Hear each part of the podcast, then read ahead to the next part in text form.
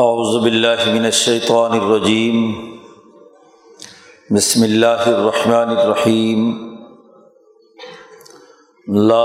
اقسم بهذا البلد وانت حل بهذا البلد ووالد وما ولد لقد خلقنا الانسان فی کبد ایحسب ان لن یقدر علیہ احد یقول اہلکت مالا لبدا ایحسب ان لم یرہ احد الم نجعل لہ عینین ولسانا وشفتین وہدیناہ النجدین فلاقتحم العقبہ وما ادراک ما العقبہ فک رقبہ او اطعام فی یوم ذی مسغبہ یتیما ذا مقربہ او مسکینا ذا متربہ ثم کان من الذین آمنوا وتواصوا بالصبر وتواصوا بالمرحمہ اولئک اصحاب المیمنہ والذین کفروا بآیاتنا ہم اصحاب المشأمہ علیہم نار مؤصدہ۔ صدق اللہ العظیم۔ یہ سورۃ البلد ہے، مکی سورت۔ ان صورتوں میں قرآن حکیم نے انسانیت کے لیے ایک واضح اور دو ٹوک پروگرام بیان کیا ہے۔ اس صورت کا بنیادی موضوع نبی اکرم صلی اللہ علیہ وسلم کو مکہ مکرمہ میں اقتدار اور حکومت دینے کا وعدہ کیا گیا ہے، اعلان کیا گیا ہے، اور مکے کے وہ سردار جو نبی اکرم صلی اللہ علیہ وسلم کے بنیادی پیغام کے منکر ہیں، ان کے جرائم بیان کیے گئے ہیں کہ کیسے وہ اپنی ذمہ داریوں سے روگردانی کر رہے ہیں، دین اسلام کا بنیادی پیغام انسانیت کو غلامی سے نجات دلانا، ان کی معاشی ضروریات کی کفالت کرنا اور ان کے انسانی حقوق کو پورا کرنے کے لیے کردار ادا کرنا۔ جو جماعت یہ کردار ادا نہیں کرتی اس کے لیے جہنم کی سزا ہے، اور جو جماعت ان بنیادی اساسی اصولوں پر جدوجہد اور کوشش کرے گی اسے اس ام القریٰ مکہ مکرمہ کا اقتدار سونپ دیا جائے گا۔ اس میں آپ صلی اللہ علیہ وسلم نزول اجلال فرمائیں گے تو فتح مکہ کی بشارت اس صورت کے آغاز میں ہی اللہ نے قسم اٹھا کر بیان کر دی ہے۔ ابھی مکی دور ہے، مدینہ منورہ کی ریاست ابھی قائم نہیں ہوئی، لیکن مکہ مکرمہ میں ہی فتح مکہ کی بشارت اس صورت میں دی گئی۔ اس کی وجہ یہ ہے کہ یہ شہر مقدس جو ابراہیم اور اسماعیل علیہ السلام نے تعمیر کیا تھا، یہ انبیاء کا شہر ہے اور یہ ایک مقدس شہر ہے۔ اس شہر میں ظلم، کفر، غلامی اور معاشی پستی کا نظام نہیں چل سکتا۔ ابراہیم علیہ السلام نے اسے امن کا گھر بنایا تھا۔ ان کے اس امن کے گھر کو کوئی دنیا کی طاقت پامال کرنے کی کوشش کرے گی تو اسے صفحہ ہستی سے مٹا دیا جائے گا، اور ابراہیم اور اسماعیل علیہ السلام کے سچے وارث حضرت محمد مصطفیٰ صلی اللہ علیہ وسلم کا اقتدار قائم ہوگا۔ اس لیے شروع صورت میں ہی مکہ مکرمہ جیسے مقدس شہر کی قسم اٹھائی گئی۔ لا اقسم بہذا البلد، میں قسم اٹھاتا ہوں اس شہر کی۔ یہ شہر کوئی معمولی شہر نہیں ہے، معمولی جگہ نہیں ہے۔ ابراہیم علیہ السلام جو امام انسانیت ہے، انہوں نے انسانیت کی ترقی کے لیے اس مرکز کو سب سے پہلے بنایا تھا۔ کہاں دور دراز عراق اور فلسطین سے اٹھ کر وادی غیر ذی زرع، یہاں مکہ میں اپنی اولاد کو لا کر بسایا۔ خود ابراہیم نے کہا تھا ربنا انی اسکنت من ذریتی بواد غیر ذی زرع، اے ہمارے پروردگار میں نے اپنی اولاد کو ایک ایسی وادی میں لا بٹھایا ہے جہاں کوئی چیز کاشت نہیں ہوتی، غیر ذی زرع ہے، زراعت نہیں ہوتی، اور اس زمانے میں تو تجارت یا صنعت تو کیا ہونی تھی۔ تو ایسے بیابان جنگل میں لا کر صرف اور صرف اللہ کے گھر کے لیے، اس کی حفاظت کے لیے یہ مرکز ابراہیمی امن کی جگہ ہے۔ اسی لیے اعلان کیا گیا تھا کہ من دخلہ کان آمنا، تو ایسی امن کی جگہ، انسانیت کی آزادی اور حریت کا مرکز، انسانوں کی بھوک مٹانے اور ان کی ضروریات کو پورا کرنے کے مرکز میں ایسے لوگ اقتدار میں ہوں کہ جو لوگوں کی آزادی سلب کریں، معاشی حقوق توڑیں، لوگوں کو غلام بنائیں، یہ قابل برداشت نہیں ہے۔ اس مقدس شہر کی قسم،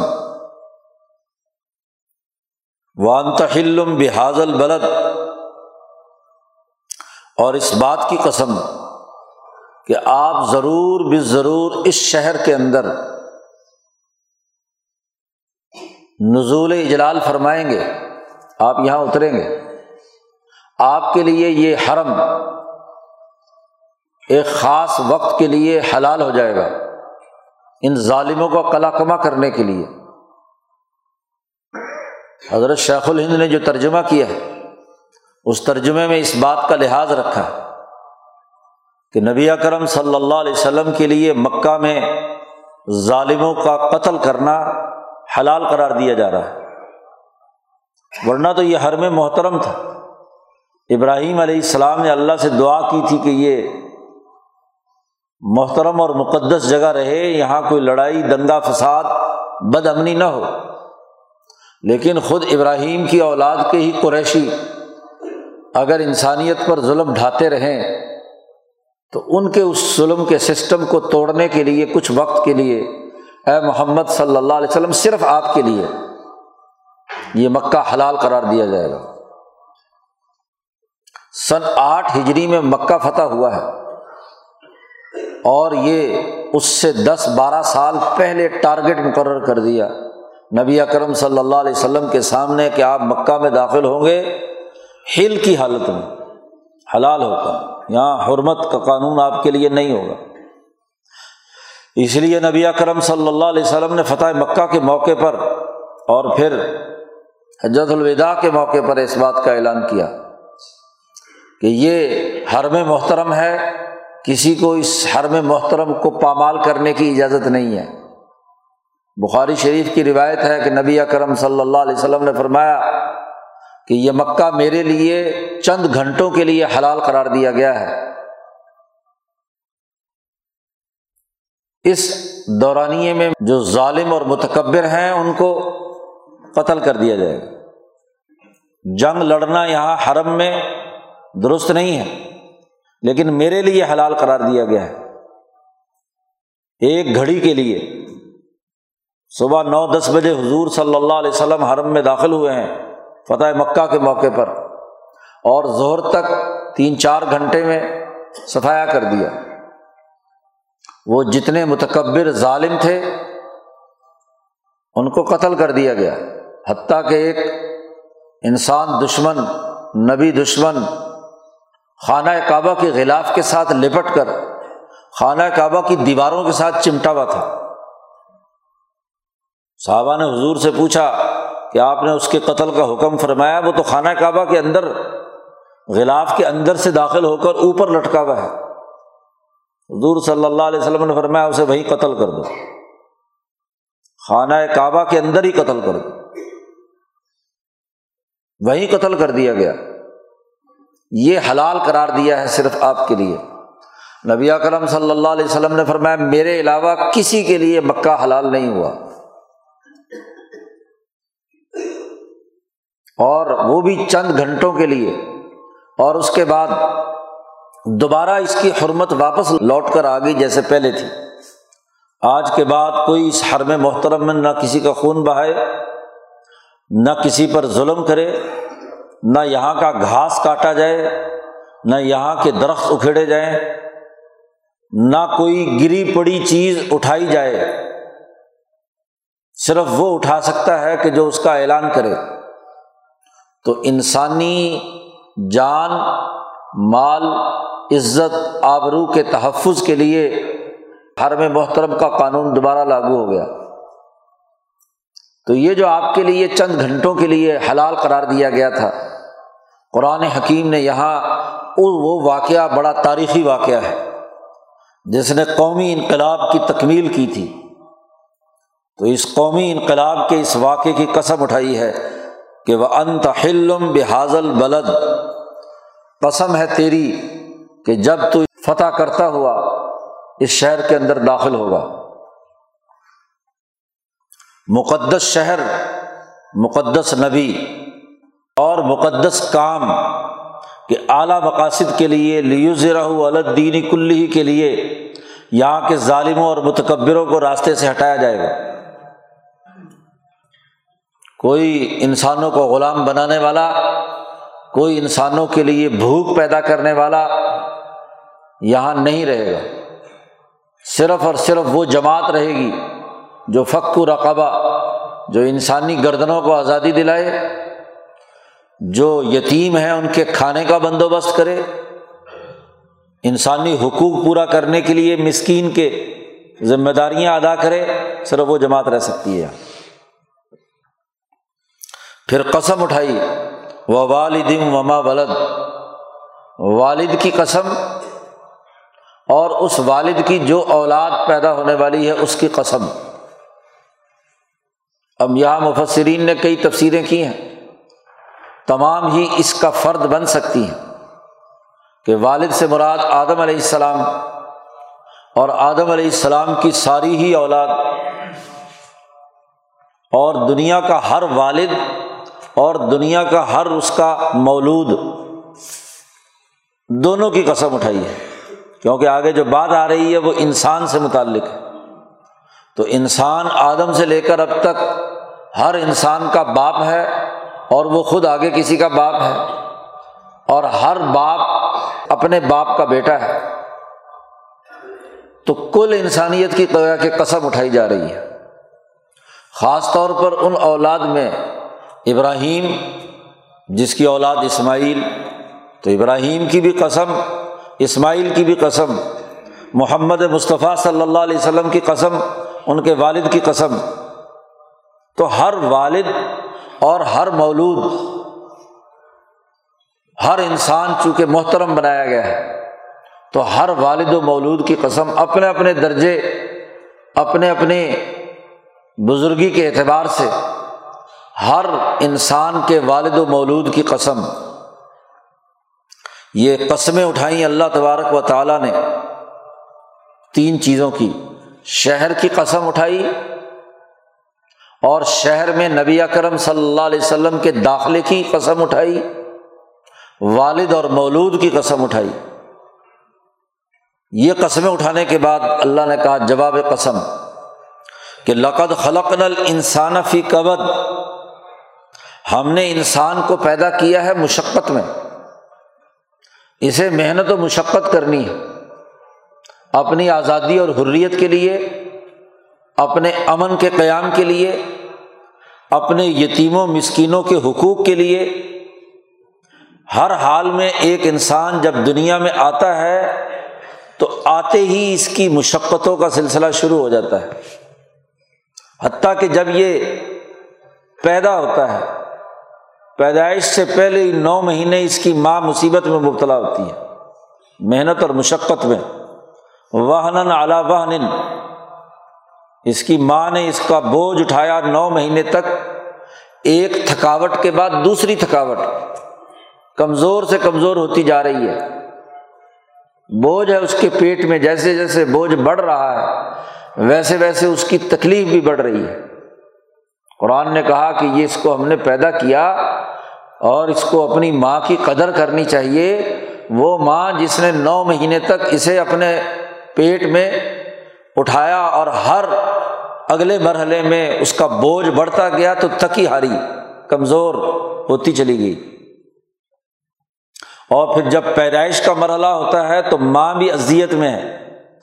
اور وہ بچہ جو ماں کے پیٹ سے باہر نکلنے والا ہے وہ بھی تکلیف میں ہے۔ محنت تو وہیں سے شروع ہو گئی، اور وہاں سے نکلنے کے بعد بھی چیختا چلاتا ہے، یہ شور مچاتا ہے، اور پھر وہاں سے اس کی بچپنے، پھر جوانی، یہ ایک کامل انسان بننے تک کے تمام مراحل کوئی آسان ہے؟ بچے پالنا کوئی آسان ہے؟ بچوں کا کھیل ہے؟ نہیں، اس ماں نے، باپ نے کتنی مشقتیں برداشت کر کے اس بچے کو پالا، بڑا کیا، اور یہ کن کن ماحول سے جنگ لڑتا ہوا یہاں تک پہنچا ہے، اور اسے موت تک یہ محنت جاری رکھنی ہے۔ کبد یہ کہے انسان اس دنیا کے اندر کے کوئی کسی بھی قسم کی کوئی محنت اور مشقت نہیں کرنی، اگر اسے سکون چاہیے، اعتماد چاہیے، اطمینان چاہیے، اسے اگر ترقی چاہیے، آزادی اور حریت چاہیے، غربت مٹانے کی ضرورت ہے تو اسے محنت میں کرنی ہے، محنت اور مشقت کرے، جدوجہد کرے۔ دنیا میں انسان جدوجہد کے لیے آیا ہے، محنت کے لیے آیا ہے، محض لا یعنی زندگی گزارنے کے لیے نہیں آیا۔ تو قرآن نے شہر کی قسم، شہر میں حضور صلی اللہ علیہ وسلم کی فتح کی قسم،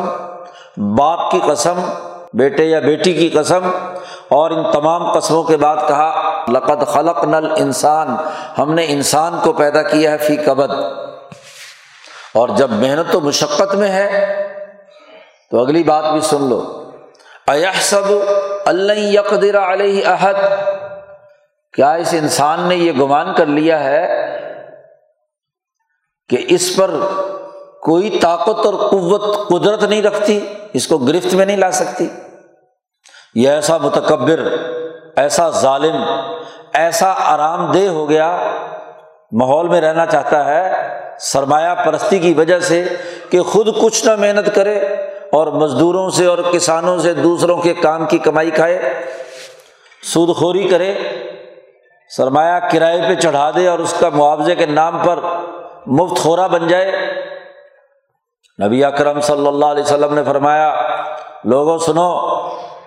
لوگوں پر بوجھ مت بنو، لا تکونوا کاللن علی الناس، انسانیت پر بوجھ مت بنو، اپنی محنت اور مشقت سے خود کماؤ اور کام کاج کرو۔ اسی لیے ایک سرمایہ دار کی بھی مذمت کی جو مفت خورا ہے، دوسروں کی کمائی پر پلتا ہے، اور ایک کاہل، بھیک مانگنے والے، غریب اور مزدور کی بھی کھچائی کی کہ مفت خوری کی بنیاد پر بھیک مانگنے کی عادت کیا ہے، محنت اور مشقت کرو، انسان محنت اور مشقت میں پیدا کیا گیا ہے۔ بھیک مانگنے کے لیے ایک آدمی حضور صلی اللہ علیہ وسلم کے پاس آتا ہے، آپ صلی اللہ علیہ وسلم نے فرمایا تمہارے گھر میں کیا ہے؟ اس نے کہا جی ایک کمبل ہے اور ایک پیالہ ہے، لے آؤ، اسے فروخت کیا، اس کے پیسے دیے کہ جاؤ کوڑھالا لے کر آؤ، رسا لے کر آؤ، اور دن بھر محنت کرو۔ مفت خورا ہونے کا کیا مطلب؟ دوسروں کے سامنے ہاتھ پھیلانا، دوسروں سے پیسے مانگنا، یہ کہاں کی بات ہے؟ جنگل میں جاؤ، لکڑیاں کاٹو، محنت مشقت کرو، بازار میں بیچو اور عزت کی روٹی اور روزی کماؤ۔ یہ غلامی کی سوچ کہاں سے آ گئی؟ طریقہ بھی بتلا دیا۔ حکیم ابن حزام رضی اللہ تعالیٰ عنہ فرماتے ہیں کہ مجھے ضرورت پیش آئی، میں حضور صلی اللہ علیہ وسلم کے پاس اپنی ضرورت کے لیے پیسے مانگنے چلا گیا، نبی اکرم صلی اللہ علیہ وسلم نے میری ضرورت پوری کر دی، پیسے دے دیے، دوسری دفعہ پھر ضرورت پیش آئی، پھر چلا گیا، پھر دے دیے حضور صلی اللہ علیہ وسلم، تیسری دفعہ گیا تو حضور صلی اللہ علیہ وسلم نے فرمایا یا حکیم الید العلیا خیر من ید السفلی، اوپر دینے والا ہاتھ بہتر ہوتا ہے لینے والے ہاتھ سے، لا تسل، سوال مت کر، دوسروں سے بھیک مت مانگ، اپنا کام خود کر، محنت اور مشقت سے کما۔ تو بھیک منگے پیدا کرنا یہ نہیں ہے، انسان کو محنت اور مشقت کرنی ہے۔ اور پھر کیا یہ انسان یہ سمجھتا ہے کہ مجھ پر کوئی طاقت اور قدرت رکھنے والا نہیں؟ ایحسب، کیا اس نے یہ گمان کر لیا، خیال کر لیا کہ اللہ یقدر علیہ احد، کہ کسی کو اس کے اوپر طاقت اور قوت حاصل نہیں ہوگی، یہ جو چاہے تکبر کرے، جیسے چاہے لوٹ مار کرے، جیسے چاہے لوگوں کو غلام بنائے، ظلم کرے، بتوں کو پوجے، طاغوت کا آلہ کار بنے، خود طاغوت بن جائے، خود خدائی کے دعوے کرے۔ نہیں، یہ گمان غلط ہے۔ قسم اس شہر کی، قسم اس نبی کے فتح کی، قسم اس باپ کی، قسم اس بیٹے کی کہ ایسا نہیں ہو سکتا۔ یہ خیال غلط ہے، اس کو دماغ سے نکال دو کہ کوئی انسان اپنے آپ کو خدا سمجھ کر یہ سمجھے کہ مجھ پر کسی کی کوئی قدرت نہیں ہے۔ یقول، یہ کہتا ہے کہ اہلکت مالا لبدا، میں نے تو بڑا مال خرچ کیا ہے، بڑی سرمایہ کاری کی ہے، اس لیے مجھے مزدوروں کا استحصال کرنے کا حق ہے، مجھے کسانوں کے حقوق توڑنے کا حق ہے۔ مالا لبدا، بہت زیادہ مال میں نے لگایا ہے، میں نے اتنا سرمایہ لگایا ہے، میں اس کا معاوضہ وصول نہ کروں؟ میں نے سود پر، کرائے پر پیسہ چڑھایا ہے تو مجھے اس کا ریٹرن ملنا چاہیے۔ اہلکت مالا لبدا، یہ سمجھتا ہے کہ مجھے کوئی نہیں پوچھے گا، کسی کی مجھ پر کوئی قدرت نہیں ہے، کسی کا بس مجھ پر نہیں چلے گا، چونکہ میں نے مال خرچ کیا ہے، میرے پاس دولت، تو اس کا مجھے معاوضہ ملنا چاہیے، سود ملنا چاہیے، چونکہ میں نے اس مزدور کو روزگار دیا ہے اس لیے اس کی مزدوری پر ڈاکہ ڈالنے کا مجھے حق ہے۔ یہ سرمایہ پرستانہ ذہنیت، قرآن نے اس سرمایہ پرستانہ ذہنیت کی مذمت کی اور واضح کیا کہ یہ طریقہ کار غلط ہے۔ یہ خیال جو اس کے دماغ میں پال لیا اس نے کہ میں نے مال خرچ کیا ہے بہت زیادہ۔ پھر ایحسب علم یرہ احد، یہ یہ خیال رکھتا ہے، اس کے دماغ میں یہ خرابی ہے کہ کوئی اسے نہیں دیکھ رہا، یہ سود خوری کرے، ظلم کرے، غلامی میں انسانیت کو مبتلا کرے، یتیموں مسکینوں کے حقوق ادا نہ کرے، جو مرضی کرتا رہے، اس کو کوئی نہیں دیکھ رہا۔ نہیں دیکھ رہا ہے، اللہ تبارک و تعالی قدرت ہے، اس کی قدرت اور طاقت کے دائرے سے باہر نہیں ہے، اس کا کنٹرول ہے۔ بہت دن ہو گئے تمہیں لوٹ مار مچاتے ہوئے مکہ میں، اب تمہارا معاملہ ختم ہونے کے قریب ہے۔ آپ صلی اللہ علیہ وسلم مکہ فتح کرنے کے لیے آئیں گے، ان کی طاقت اور قدرت جی وہ غالب آ کر رہے گی۔ اس کا یہ گمان اور اس کا یہ خیال باطل ہے کہ نہ کسی کی مجھ پر سیاسی قدرت ہے اور نہ ہی میری کوئی نگرانی کر سکتا ہے، میں جو چاہے مرضی کروں۔ تو اس سرمایہ پرست کے دماغ میں جو خرابی موجود ہے، اس کو اپنے دل و دماغ سے کھرچ کر پھینک دینا چاہیے۔ مقدس شہر کی قسم، نبی کی قسم، والد کی قسم، مولود کی قسم، قرآن نے غور و فکر کی دعوت دی۔ کیا خیال ہے؟ الم نجعل لہ عینین، ہم نے اس کو کیا دو آنکھیں نہیں دی؟ اس انسان کو دو آنکھیں دی ہیں، کس لیے؟ دیکھنے کے لیے کہ حقائق دیکھے، انسانی حقوق دیکھے، انسانی مسائل کو سمجھے، اللہ تبارک و تعالیٰ کے ساتھ اپنے تعلق کو سمجھے۔ علم کے ذرائع دیے ہیں آنکھیں۔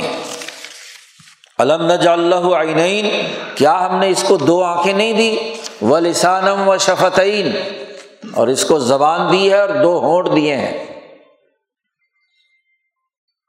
زبان جس کے ذریعے سے یہ اظہار مافی ضمیر کرتا ہے، جو اس کے دماغ میں خیال آتا ہے اس کو لفظوں کا جامہ پہنا کر دوسروں کے سامنے بیان کرتا ہے، اور اس بیان کرنے میں اس کے دو ہونٹ بنیادی کردار ادا کرتے ہیں۔ ہونٹ اگر ایک کٹا ہوا ہو تب بھی الفاظ صحیح نہیں نکلتے، دو ہونٹوں کی ضرورت ہے۔ ہونٹ ہی نہ ہو تو کیا بیان کرے گا یہ؟ الفاظ کی تمام تر فصاحت و بلاغت، گفتگو کے تمام انداز اور اسلوب ہونٹوں کا کمال ہے کہ وہ آواز کس حرف کو کس مخرج کے ساتھ کیسے ادا کر کے اپنا مافی ضمیر لوگوں کے سامنے بیان کرتا ہے۔ تو اس کو گرد و پیش کے حقائق دیکھنے کے لیے، جذب کرنے کے لیے آنکھیں دیں، اور جو کچھ سمجھے اس کو بیان کرنے کے لیے زبان اور ہونٹ دیے۔ کیا یہ دو باتیں نہیں دی گئی؟ ہر انسان میں یہ دو باتیں دی گئیں۔ اور پھر فرمایا وَهَدَيْنَاهُمْ النَّجْدَيْنِ، اور پھر اس کو دو گھاٹیاں دکھلا دی، دو طرح کے دائرے بتلا دیے۔ ایک گھاٹی سرسبز و شاداب، اچھی اور عمدہ، آزادی، حریت، یتیموں، مسکینوں کی حقوق کی ادائیگی کی گھاٹی ہے، وادی ہے۔ اور ایک گھاٹی اور وادی وہ ہے جہاں ظالم، متکبر، انسان دشمن، غلامی، بدبختی، یتیموں اور مسکینوں کے حقوق توڑنے کا عمل ہے۔ پہاڑی علاقے میں انسان بلند مقام پر کھڑا ہو اور ایک پہاڑ کے ایک طرف سرسبز و شاداب علاقہ ہو اور دوسری طرف برباد اور اجڑا ہوا علاقہ ہو، تو دو گھاٹیاں نظر آ رہی ہیں۔ اس کو آنکھیں دی ہیں، ذرا اسی غار ہرا پر چڑھ اور ذرا مکہ کو دیکھ، اس پوری سوسائٹی کو دیکھ، کہاں غربت ہے، کہاں غلامی ہے، کہاں پستی ہے، کہاں تمہارے ظلم کے مظاہر ہیں، کہاں بت پرستی ہو رہی ہے۔ وہی خانہ کعبہ جو اللہ کا گھر ہے، وہاں تین سو ساٹھ بت تو نے رکھے ہوئے ہیں۔ تو ہم نے تجھے عقل دی، تجھے راستہ بتلایا، اور اس کتاب مقدس قرآن حکیم نے آ کر تمہارے سامنے وہ گھاٹیاں بتلا دی، دونوں کی دونوں، صحیح راستہ بھی اور غلط راستہ بھی۔ اس میں سے انتخاب کرنا تو نے ہے۔ آنکھیں تجھے دی ہیں، ان سے دیکھ، زبان دی ہے جس سے دیکھ کر صحیح اور درست رائے قائم کر کے، مسلمان ہو یا کافر ہو، ایمان لا کر قبول کرے، اسے کلمہ پڑھے اپنے زبانوں زبان سے کہ لا الہ الا اللہ محمد الرسول اللہ، یا اس کا انکار کرے۔ یہ دونوں راستے تیرے سامنے ہم نے دکھلا دیے ہیں۔ پھر فرمایا فَلَقْتَحَمَ الْعَقَبَةَ، تو کسی گھاٹی کے اوپر چڑھنے اور داخل کرنے کے لیے تیار نہیں ہے، کسی بلند مقام پر، عقبہ پر، بلند ہاتھ گھاٹی پر چڑھنے کے لیے تیار نہیں ہے، وہاں داخل نہیں ہونا چاہتا، سست ہو گیا، کاہل بن گیا۔ حالانکہ انسان کو تو محنت اور مشقت کے لیے پیدا کیا ہے، اس لیے انسانوں اٹھو اور اس گھاٹی کو عبور کرو، تم ابھی تک تیار نہیں ہو۔ وہ بلال، وہ صہیب، وہ یاسر، وہ کمزور غریب لوگ جن کی سوچے پست ہو کر ان طاغوتی قوتوں کی آلائے کار بنی ہوئی تھی، انہیں بھی جھنجھوڑا کہ تم محنت اور مشقت سے جان چراتے ہو اپنی آزادی حاصل کرنے کے لیے، اپنے حقوق کے حصول کے لیے، اور ایسی گھاٹی پر وہ سرمایہ دار اور متکبر بھی نہیں چڑھنا چاہتا، وہاں وہ بھی نہیں داخل ہونا چاہتا کہ خود اپنی محنت اور مشقت سے کام کرے، وہ بھی دوسروں کی کمائی پر پلنا چاہتا ہے۔ یہ تین سو ساٹھ بت بھی اسی کام کے لیے رکھے ہیں کہ ان کا چودھری بن کر، ان کا مہنت بن کر، ان کا لیڈر رہنما بن کر لوگوں کی محنت پر ڈاکہ ڈالے۔ ان کے لیے قانون بنا دیا کہ جتنا تم نے اللہ کے لیے نکالنا ہے اس سے زیادہ ہمارے بتوں کے لیے نکالو۔ یہ بحیرہ، سائبہ، یہ جو جانور چھوڑے جاتے تھے، یہ جو مٹھائیوں کے طباق اور سونے چاندی کے نظر و نیاز بتوں کے سامنے رکھتے تھے، پتھر کے بتوں نے کیا کھانا؟ وہ تو وہی جو ان کے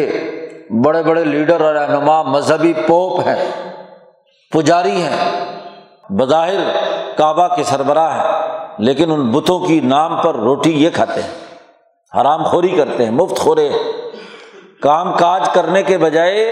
لوگوں کے نظر و نیاز پر ان کی نظر ہے۔ کسی مشکل گھاٹی پر یہ سوار نہیں ہونا چاہتے۔ اور وما ادراک ما العقبہ، پہلے قرآن نے عربی انداز و اسلوب کے مطابق ایک ایسی مبہم بات بیان کی، گھاٹی کی،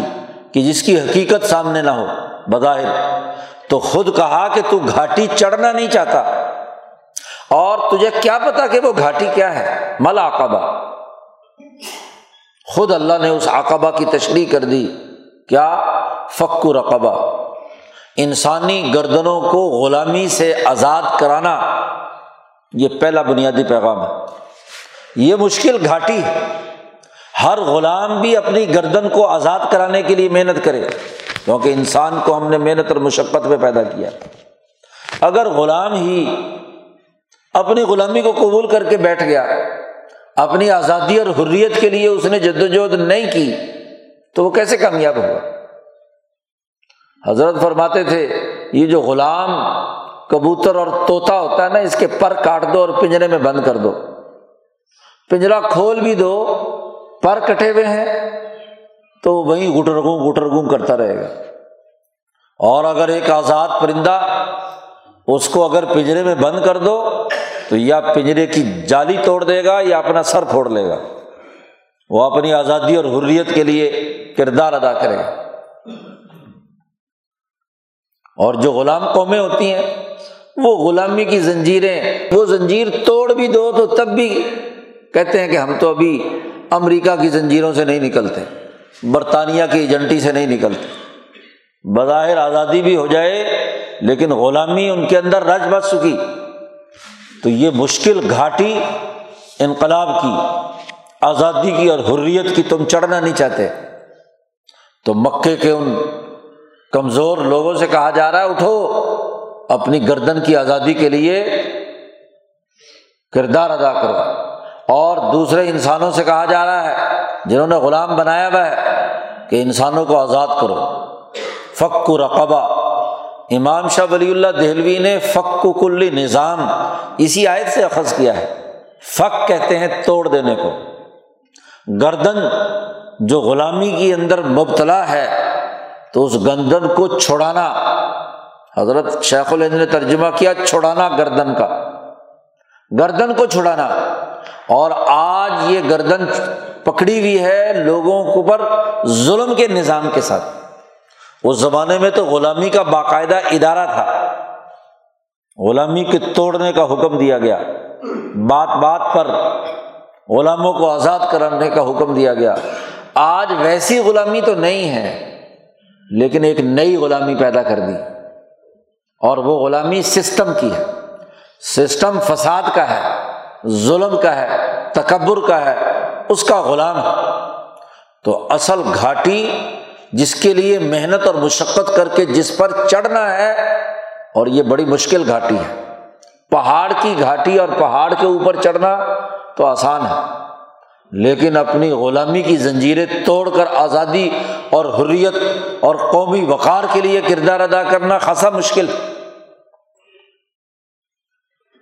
اس لیے قرآن حکیم نے فصیح و بلیغ انداز اختیار کیا، فلقتحم العقبہ وما ادراک ما العقبہ۔ سب سے پہلا کام انسانوں کی آزادی ہے، فک رقبہ۔ اور جو بظاہر آزاد انسان ہیں بھی اور غریب ہیں، تو او اطعام فی یوم ذی مسغبہ، یا کھانا کھلانا ایسے دن میں جس دن وہ انسان بھوکا ہے، اسے بھوک لگی ہے، اس کے پاس کھانے کے پیسے نہیں ہیں، وسائل نہیں ہیں، تو ایسے تمام بھوکوں کو کھانا کھلانا، ان کی معاشی ضروریات کو پورا کرنا، یہاں کھانا کھلانے سے مراد محض صدقہ و خیرات نہیں، وہ اس کا ایک پہلو اور ایک شعبہ ہے، اصل اطعام کہا ہے کہ ان کے کھانے کے بندوبست کا نظم و نسق قائم کرنا، جیسے نبی اکرم صلی اللہ علیہ وسلم نے اس غریب کے لیے کہاڑا اور رسی لا کر طریقہ بتلا دیا، اطعام کا یہ بھی طریقہ ہے۔ حضور کے پاس آئے تو اس نے کہا کھانے پینے کے لیے کچھ چیز دو، تو حضور نے فرمایا کھانے کا طریقہ یہ ہے، جی اپنی محنت اور مشقت کرو، تو کھانا کھلانے کا نظام بنانا، اطعام فی یوم ذی مسغبہ، کسے؟ یتیما ذا مقربہ، یتیم کو، وہ جو بے سہارا ہے، جس کے تحفظ کے لیے کوئی کردار ادا نہیں کر رہا، اس کے خاندان میں کوئی ایسا بڑا موجود نہیں، باپ اس کی حفاظت کرنے والا، مر گیا وہ اور وہ بیچارہ یتیم اور غریب ہے، تو اس کے حقوق ادا کرنا ہے، اور ساتھ ایک خاص شرط لگا دی، ذا مقربہ، یہ شرط اس حوالے سے ہے کہ اپنے قریبی یتیم کے حقوق زیادہ ہیں۔ ایک تو مکہ کے اس معاشرت کے اندر جو رشتہ دار یتیم ہوتا تھا اس کا مال کھانا بڑا آسان ہوتا تھا، رشتہ داری کے ناطے پہ چودراہٹ قائم کر لی کہ چونکہ جی یہ میرا رشتہ دار ہے، میرا بھتیجا ہے، میرا بھانجا ہے، تو اس کے نام پر اس کا مال، اس کے باپ کا مال قبضہ کر لیا، پھر کسی کو کیا پتا کہ یہ اس کو یتیم کو دے بھی رہا ہے کہ نہیں دے رہا، خود ہی کھا رہا ہے، جیسے پچھلی صورت میں گزرا تھا کہ تاکلون التراث، تم وراثت کا مال کھا جاتے ہو جی۔ تو خاص طور پر کہا کہ دیکھو دوسرے یتیم کا مال کھانا تو مشکل ہوتا ہے، رشتہ دار یتیم کا مال کھانا آسان ہوتا ہے، کسی کو پتہ بھی نہیں چلتا، تو اس لیے خاص طور پر کہا کہ وہ یتیم جو قریبی ہے، جس کا مال آسانی سے تم کھا سکتے ہو، اس کو کھلانا، اس کے پیسوں کا، اس کے مال کا، اس کی وراثت کا، اس کے باپ کے مال کے ایسا نظام بنانا کہ جس سے اس بچے یتیم کی ضروریات بھی پوری ہوں اور مال بھی ضائع نہ ہو۔ سورۃ النساء میں اس کی تفصیلات بیان کر دی کہ آدمی جو اس کا متولی بنے، وصی بنے، وہ پورا پورا حساب رکھے، حساب رکھ کر اس کی ضروریات کو پورا کرے، اس کے مال کو ضائع بھی نہ ہونے دے، اور جب وہ بڑا ہو کر اپنا کاروبار سنبھالنے کے قابل بن جائے تو سارا مال اور سارا حساب کتاب اس کے حوالے کرے کہ لو یہ تمہارا مال ہے، تمہارے باپ کی وراثت ہے، اس میں یہ حساب کتاب ہے، اس میں سے اتنا کھایا، اتنا کاروبار ہوا، اتنا فلانا ہوا، اس میں یہ اضافہ ہوا، اضافہ کر کے دے، نہ کہ کمی کر کے دے۔ اس کا پورا طریقہ کار قرآن حکیم نے سورۃ النساء میں بیان کر دیا۔ تو یتیم جو قریبی ہے اس کے حقوق ادا کرنا، اس لیے نبی اکرم صلی اللہ علیہ وسلم نے فرمایا کہ یوں تو ہر یتیم پر مال خرچ کرنے کے بہت سارے فوائد اور ثمرات ہیں، لیکن جو رشتہ دار یتیم ہے اس کو زکوٰۃ دینا، اس کی ضروریات پورا کرنا، اس کے حقوق ادا کرنا، اس کا ڈبل اجر ہے، دگنا اجر ہے، کیونکہ اگر رشتہ دار کا مال کھائے گا تو ڈبل سزا ہے، تو ایسے ہی ڈبل انعام بھی ہے، ایک صدقہ و خیرات کا اور ایک صلہ رحمی کا کہ رشتے کا لحاظ رکھ کر اس کی ضروریات پوری کی ہیں۔ او مسکینا ذا متربہ، یا ایسا مسکین اور محتاج جو بیچارہ مٹی میں مل رہا ہے، خاک میں رلتا پھرتا ہے، محنت بھی بڑی کرتا ہے، جدوجہد بھی کرتا ہے، لیکن گھر کی ضرورت پوری نہیں ہوتی، متربہ، مٹی کے اندر مٹی و مٹی ہو چکا، محنت بڑی کرتا ہے، کسان ہے، مزدور ہے، کام کاج کر رہا ہے، ضرورت پوری نہیں ہوتی، وہ سرمایہ دار یا گھاٹی چڑھ اور اس کی ضرورت پوری کر، اس کے لیے بندوبست کر، اس کے کھانے کا، پینے کا، اس کی ترقی کا، کامیابی کا، امن کا، یہ تمام کام کر۔ تو قرآن حکیم نے یہاں ایک سیاسی اور ایک معاشی دو بنیادی پہلو بیان کیے ہیں عقبہ کے، کہ عقبہ کی تشریح سیاسی طور پر انسانوں کو غلامی سے نجات دلانا اور معاشی طور پر یتیم اور مسکین کی معاشی ضروریات کو پورا کرنے کا نظام اور سسٹم بنانا، معاشی سسٹم بنانا، سیاسی نظام بنانا۔ آج کل ہمارا رجت پسند مذہبی طبقات جو سرمایہ داروں کے لیے کردار ادا کرتے ہیں، کہتے ہیں قرآن میں کہاں لکھا ہے جی سیاست کرو، لوگوں کو آزادی دلاؤ، ہاں جی، اور لوگوں کے لیے کیا ہے معاشی چیز کا بندوبست کرو، بس اسلام کی تو بس پانچ ہی باتیں ہیں، کلمہ پڑھو، نماز پڑھو، روزہ رکھو، حج کرو، کیونکہ بنی الاسلام علی خمسن، کہ اسلام کی بنیاد پانچ باتیں ہیں۔ وہ ایک وامدی کا چمچا ہے، بڑے کالم شالم لکھتا ہے دنیا اخبار میں، پورا کالم لکھا کہ یہ جو ہندوستان بر عظیم پاک و ہند کے مسلمانوں کو ہاں جی سیاست کے نام پر یہاں سیاسی لوگوں نے اپنے مقاصد کے لیے استعمال کیا، آزادی اور حریت کے لیے انہیں ابھارا، اپنے معاشی سسٹم کے لیے ابھارا، یہ اسلام میں تو ہے ہی نہیں، کہاں لکھا اسلام میں، کہاں لکھا قرآن میں۔ یہ امریکہ اور برطانیہ کے دریوزہ گر اور غلامی کی ڈھنڈورچی، اس کے علاوہ اور کیا جانتے ہیں جی؟ وہ اس حدیث کو بنیاد بنا کر کہ نبی اکرم صلی اللہ علیہ وسلم نے تو فرمایا ہے کہ بنی الاسلام علی خمس، کہ اسلام کی بنیاد تو پانچ چیزوں پر ہے، اور اسی کی دعوت ہے، کلمہ پڑھو، نماز پڑھو، روزہ رکھو، حج کرو، بس، اور کیا ہے، اور تو کسی بات کا حکم نہیں دیا۔ اس عقل کے اندھے کو یہ قرآن کی یہ صورت نظر نہیں آتی۔ یہاں اللہ کہہ رہا ہے کہ انسان کو محنت و مشقت میں ہم نے پیدا کیا ہے، اور یہ انسان گھاٹی نہیں چڑھنا چاہتا، اس کی گھاٹی یہ ہے کہ انسانوں کو کی گردنوں کو غلامی سے نجات دلائے۔ کیا قرآن حکیم کی آیت کے خلاف حدیث آئے گی؟ حدیث سے سمجھے بغیر، قرآن کی آیات سمجھے بغیر خود ساختہ اسلام پسند جو ہے میدان میں اترے ہوئے ہیں، سر سید سے لے کر غامدی تک، اور آج ان کے ہاں جی ذریت جو یہاں پیدا ہو چکی ہے انسانی ذہنوں کو بگاڑنے کے لیے۔ یہ سیاسی شعور نہیں تو اور کیا ہے؟ ہندوستان بر عظیم پاک و ہند غلام ہو گیا تو اس آزادی کے لیے جدوجہد کرنا، غلامی کو توڑنے کے لیے انقلاب برپا کرنا فک و رقبہ کا حکم نہیں تو اور کس بات کا؟ وہ بر عظیم پاک و ہند جو سولہویں صدی میں دنیا کی کل پچیس فیصد دولت کا مالک اور خوشحال ملک تھا، اسے کنگال کر کے یہاں یتیم و مسکین پیدا کر دیے۔ انگریز سامراج گیا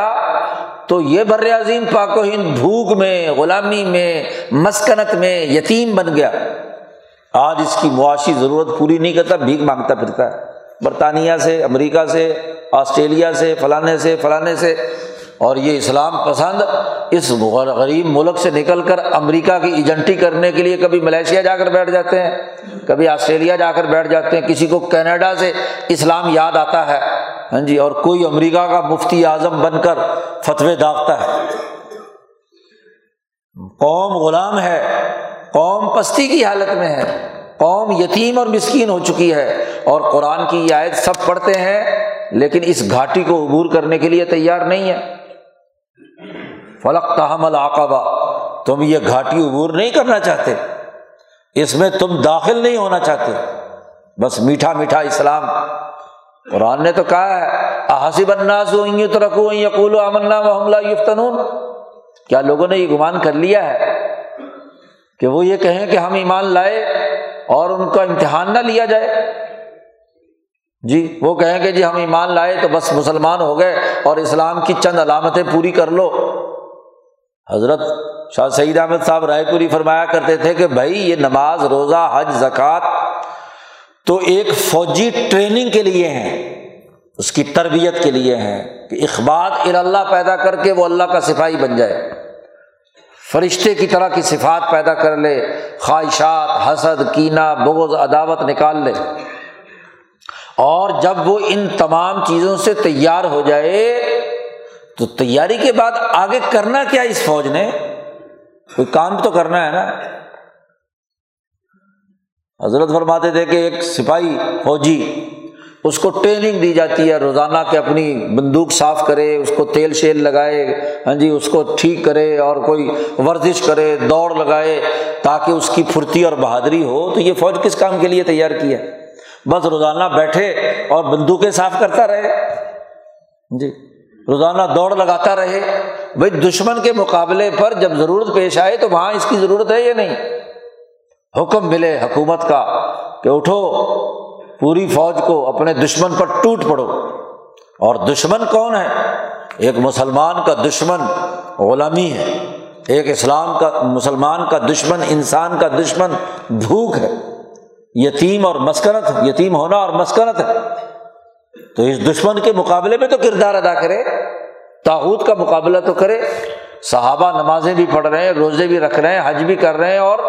جہاد بھی کر رہے ہیں، دشمن کا مقابلہ کرتے ہیں۔ مکہ فتح ہو رہا ہے،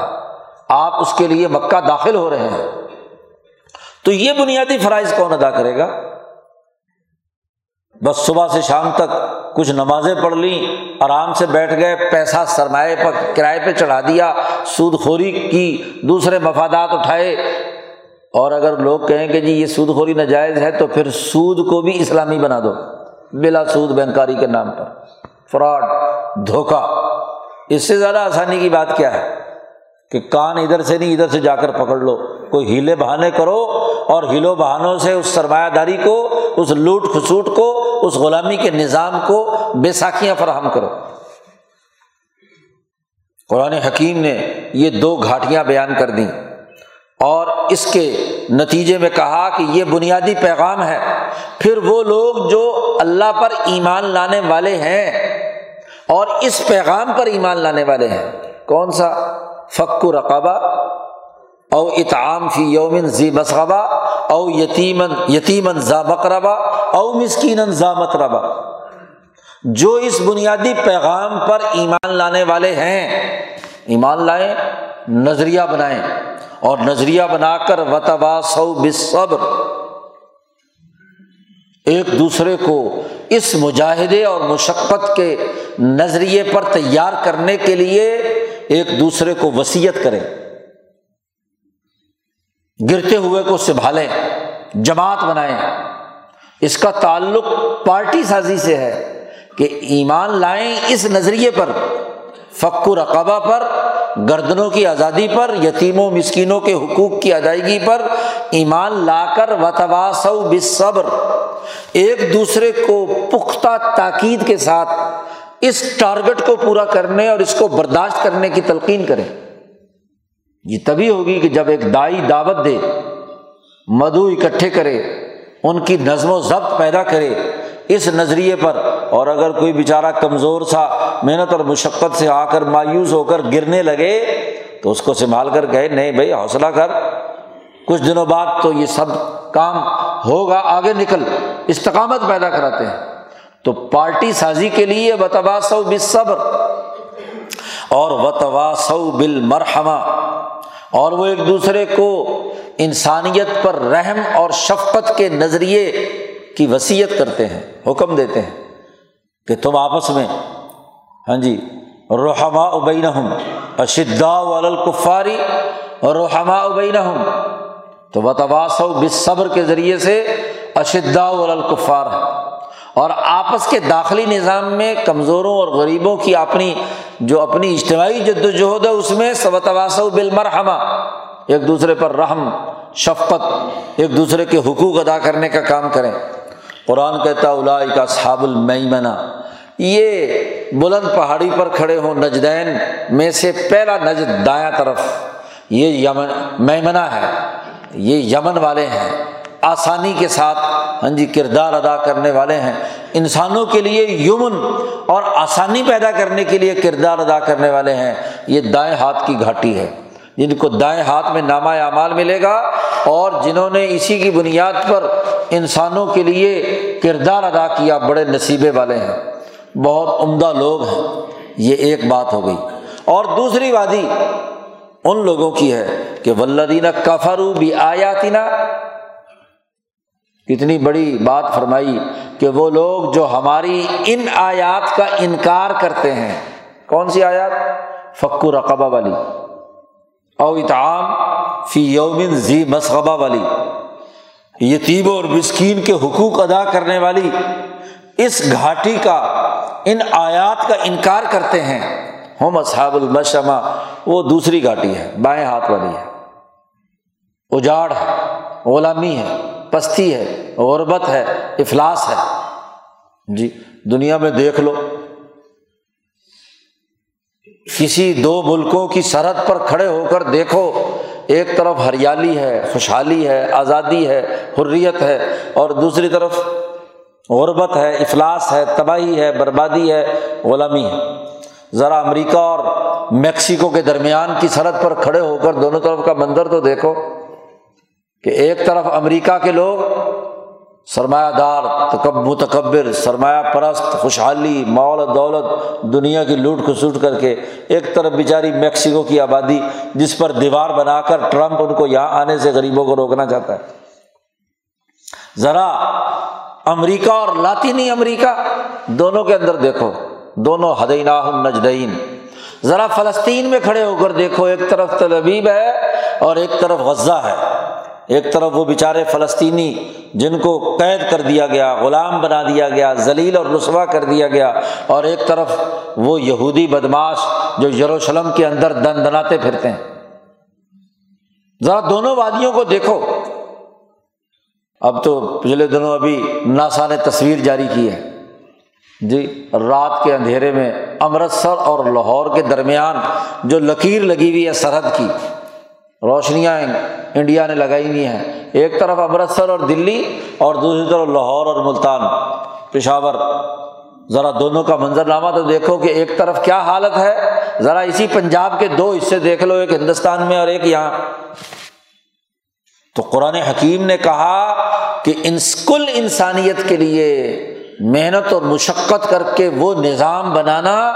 جس میں آزادی اور حریت ہو، یتیم و مسکین کے حقوق ادا کرنے کا ماحول ہو، وہ اصحاب المیمنہ ہے۔ اور جو دوسرے ہاتھ پر کھڑے ہوئے ہیں جہاں غربت ہے، افلاس ہے، بدبختی ہے، انسانیت دشمنی کا نظام ہے، علیہم نار مؤصدہ، ان کے اوپر ایسی آگ آئے گی جس کے چاروں طرف ایسی دیوار کھڑی ہوئی ہوگی کہ وہ اس سے نکل نہیں سکیں گے۔ موسدا آگ اور چاروں طرف ایسی دیوار، اس دیوار کے اندر بند۔ تو جب یہ جہنم میں ڈالے جائیں گے بدبخت لوگ جنہوں نے انسانی حقوق توڑے، انسانوں کو غلام بنایا، معاشی زوال میں مبتلا کیا، لوگوں کی مسکنت اور یتیمیت کا مذاق اڑایا، ان کے حقوق ادا نہیں کیے، ان کے لیے کیا ہے؟ جہنم تیار کی ہے۔ اس لیے اللہ نے کہا سورۃ کہف میں کہ یہ دو وادیاں ہم نے دکھا کر کہا ہے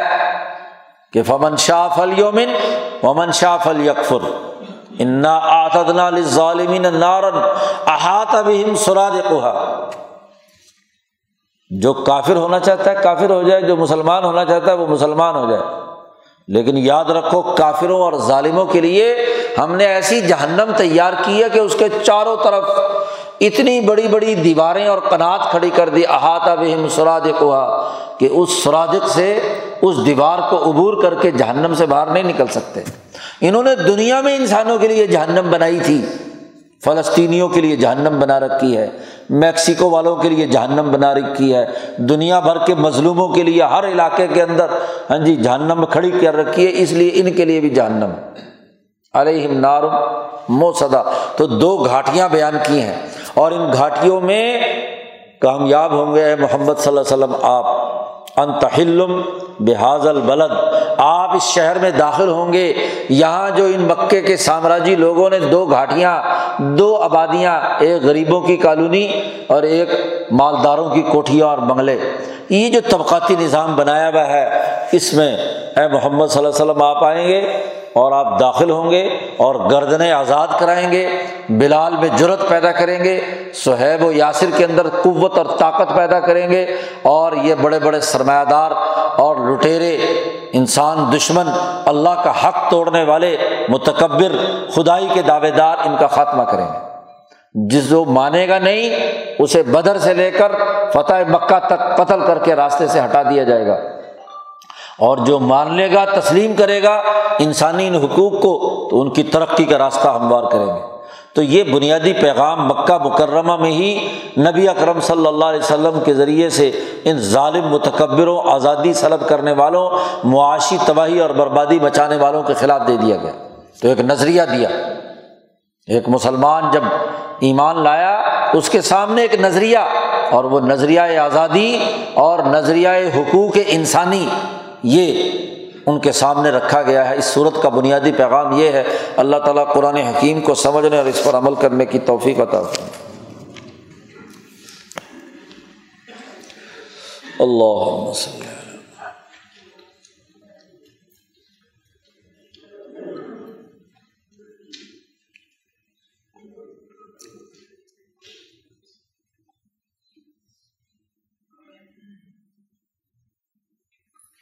اجمعین۔